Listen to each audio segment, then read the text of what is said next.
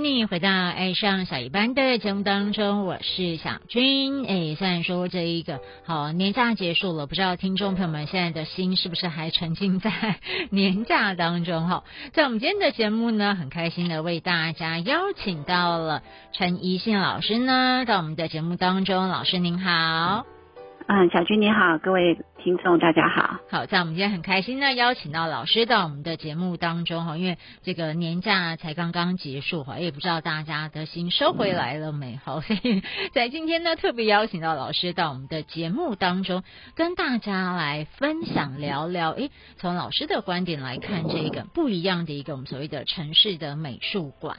好，那这个呢是收录在我们台南文献第二十一集当中。老师呢有一篇是城市美术馆引导文化观光，那是以我们台南市美术馆为例。好，那老师呢在这一个文章当中呢有非常哇这个精彩丰富的哦，这老师个人的一个想法的一个分享。所以在我们今天特别邀请到老师呢到节目当中，哦，这个我觉得听老师说故事哦，也可以带着大家来稍微的放松一下，或是转化一下我们的心情跟情绪。哦，哦，所以这样，哎，先问一下老师，老师在这个年假当中，您都是怎么度过的？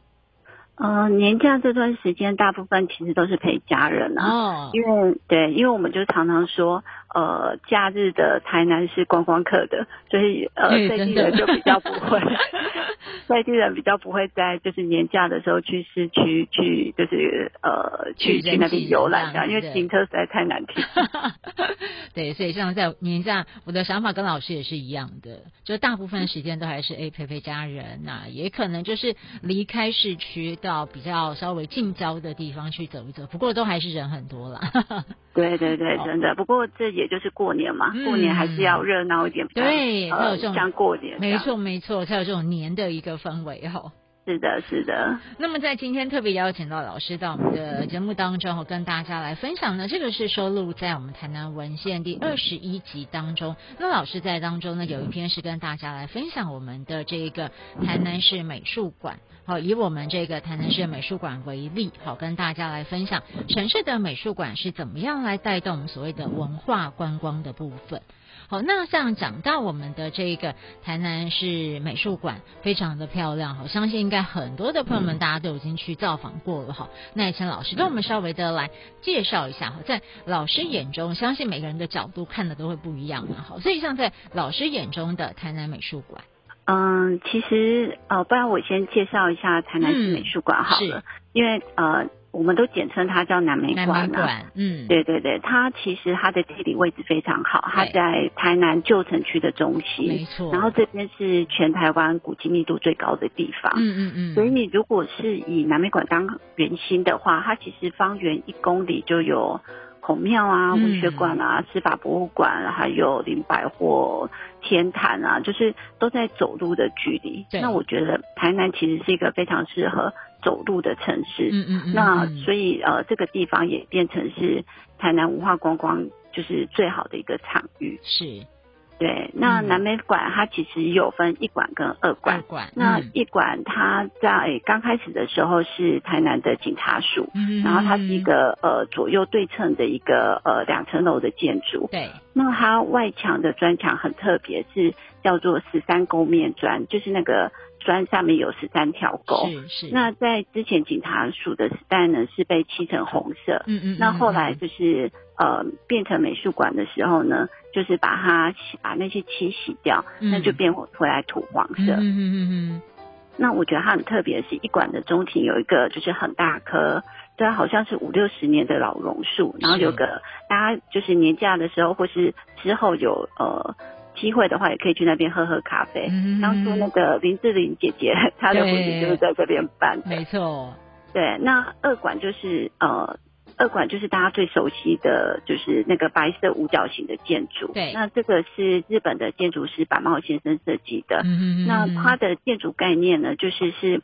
呃，垂直堆叠的一个盒子，然后每一个盒子就是每个空间带去旋转不同的角度。嗯嗯嗯。那这样的话，就是会创造出很多的户外平台啊。然后听说还有五十几座的楼梯。哦。那对，然后二厂它最特别的，就是它的最上方有一个呃五角形的睡形屋顶。对，那板茂先生当初是用台南凤凰花当做一个呃概念发想。嗯嗯嗯嗯。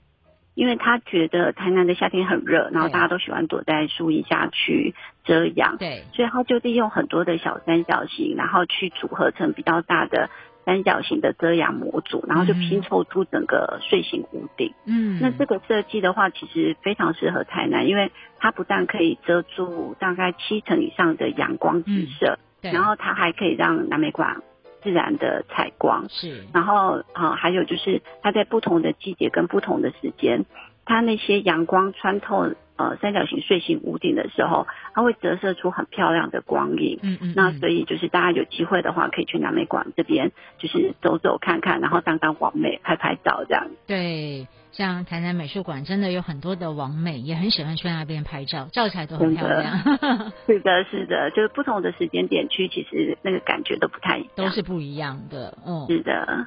那像其实呢，老师在这一篇的，就是我们在台南文献当中，老师跟大家来分享的哈。因为我们这个主题是城市美术馆引导文化观光，所以像以在全球的美术馆引导城市观光成功，其实有很多的案例，老师也可以跟大家来分享一下哦。好的。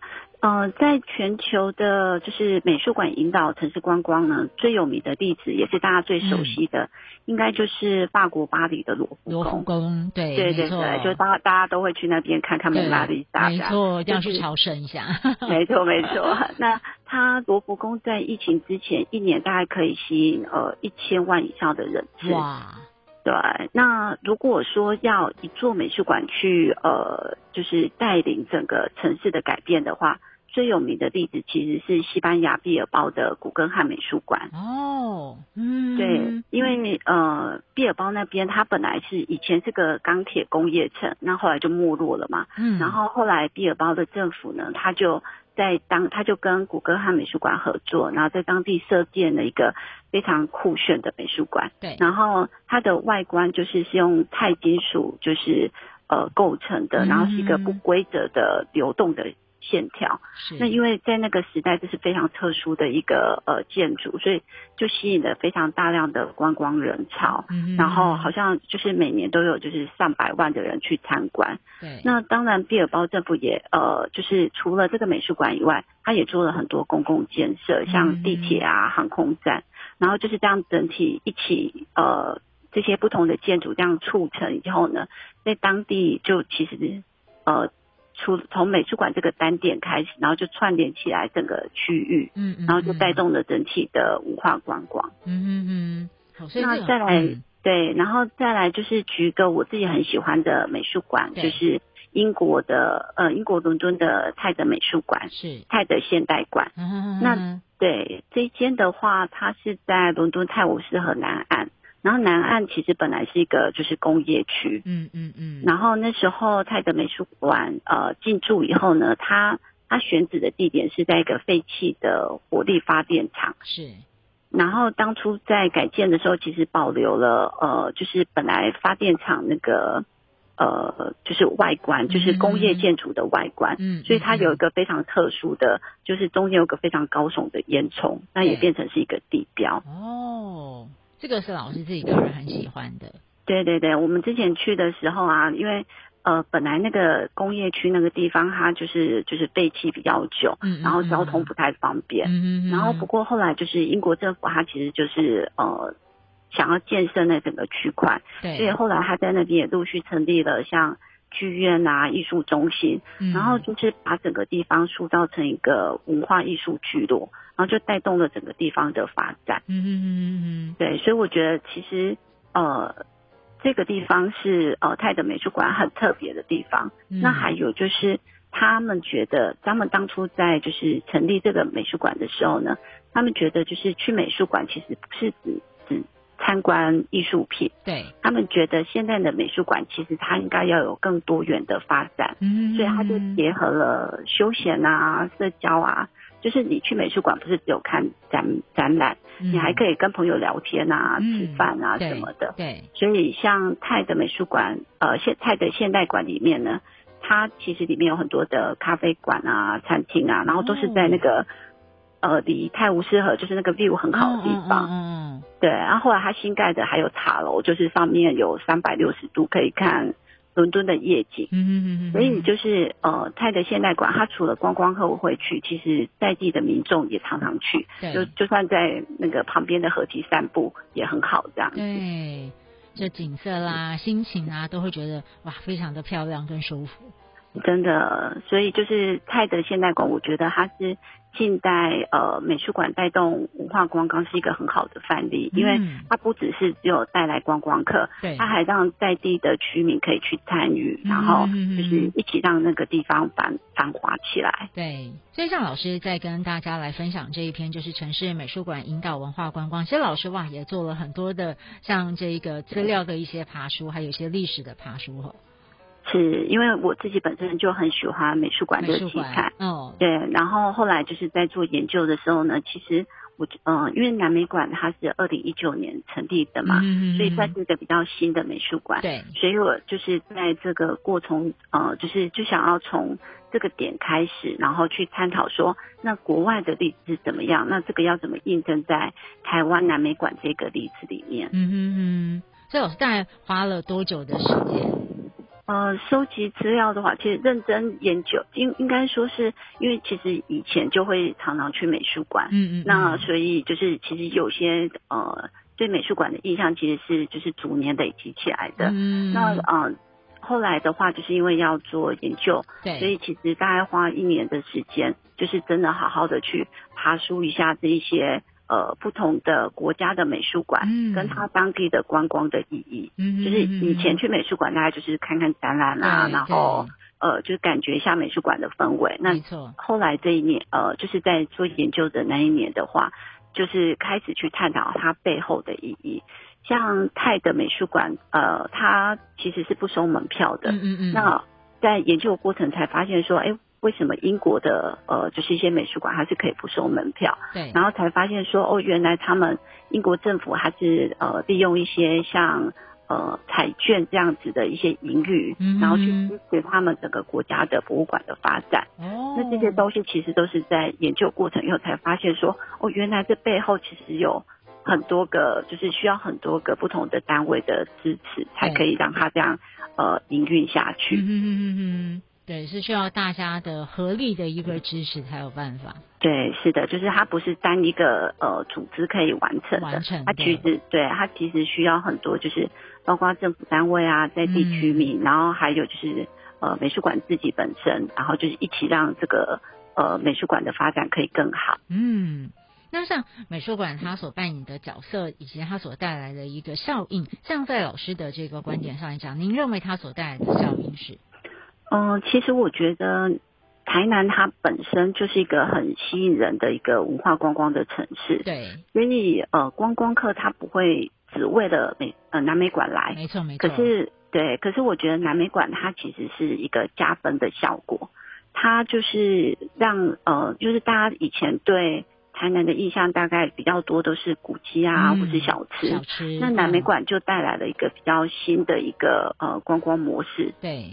对，那我觉得，因为南美馆它的地点很好，嗯嗯，所以它其实是可以当成一个火车头的效应，嗯，就是去带动就是周边的观光发展啊，还有呃在地的艺文这样子。没错。那另外，我觉得美术馆它其实也可以扮演一个桥梁的角色，嗯，就是去串联文化跟观光，然后就是去拉近，因为大家有时候会觉得美术馆其实是有距离的，对，那。如果南美馆的成立以后呢，也许是可以呃透过一些展览去拉近大众跟艺术文化的一个距离，就是让大家觉得哎艺术没有那么遥远，那可以去接触。那尤其是呃因为美术馆的主要业务就是办展览，对，尤其是办大型的展览，其实对。城市的就是行销，观光行销有非常大的帮助。是，没错，真的办大型展览，对于整个城市的观光行销，它会带来很大的一个后续的一个效应。是啊，我我举个例子好了，就是南美馆，它在二零一九年一月开馆以后呢，其实它前面两年大概呃累积了两百多万的参观人潮。哇哦，那就是其实它是发，它跟台湾其他美术馆比起来，我觉得它的发展算是非常的。呃顺利的。对对对。然后可是，在二零二一年的时候，就因为疫情嘛，然后就是呃政府公告，所以呃美术馆它就是中间停馆了，好像三个月。所以二零二一年的时候，参观人次就少了很多，就大概只剩。三十七万人次，嗯嗯嗯。可是呢，我不知道你记不记得，就是去年在呃大概暑假那时候，南美馆有一个非常轰动的展览，叫做《地狱展》。对，有。超夯的，对，真的就是连连我们自己那个市民都买不到票，对，真的。然后南美馆其实也很用心，因为这是跟法国的美术馆合作，就是有三只僵尸的那个展览品这样子。对，然后后来南美馆他在鬼月的时候就很应景的办了那个 cosplay，对，就是那个扮鬼的活动，然后就吸引了很多的人。他光在四个月之内就吸引了三十万的人次。哇！就是呃，几乎是等于他前一年一整年一整年的观光人次。对，真的，这这也是创下他们呃开馆以来的新高啦。嗯嗯。那就是，所以我觉得其实这个东西大型的展览其实是呃对，不只是对南美馆本身有很大的一些收益，对，它也可以带动周边，就是周边的住宿啊、交通啊、餐饮，其实都是有很大的帮助。没错。哦，所以呢，像在老师的这一篇，就是城市美术馆引导文化观光，那是以我们台南市美术馆为例，好，在当中老师很多，我觉得是很精辟的一个好分享。我觉得大家可以用像就是在看故事的一个方式，好，来分享老师的 这一篇。这个老师也花了在我一年多的时间去做很多的一些整理，还有一些历史的一些爬书。是的，对，好，所以呢。在我们这个年假过后，后邀请到我们的呃张老师呢，到我们的节目当中。好像我们刚刚呢一周听到老师来分享了很多。虽然我们现在已经解封了，不过出国现在机票还是有点贵了。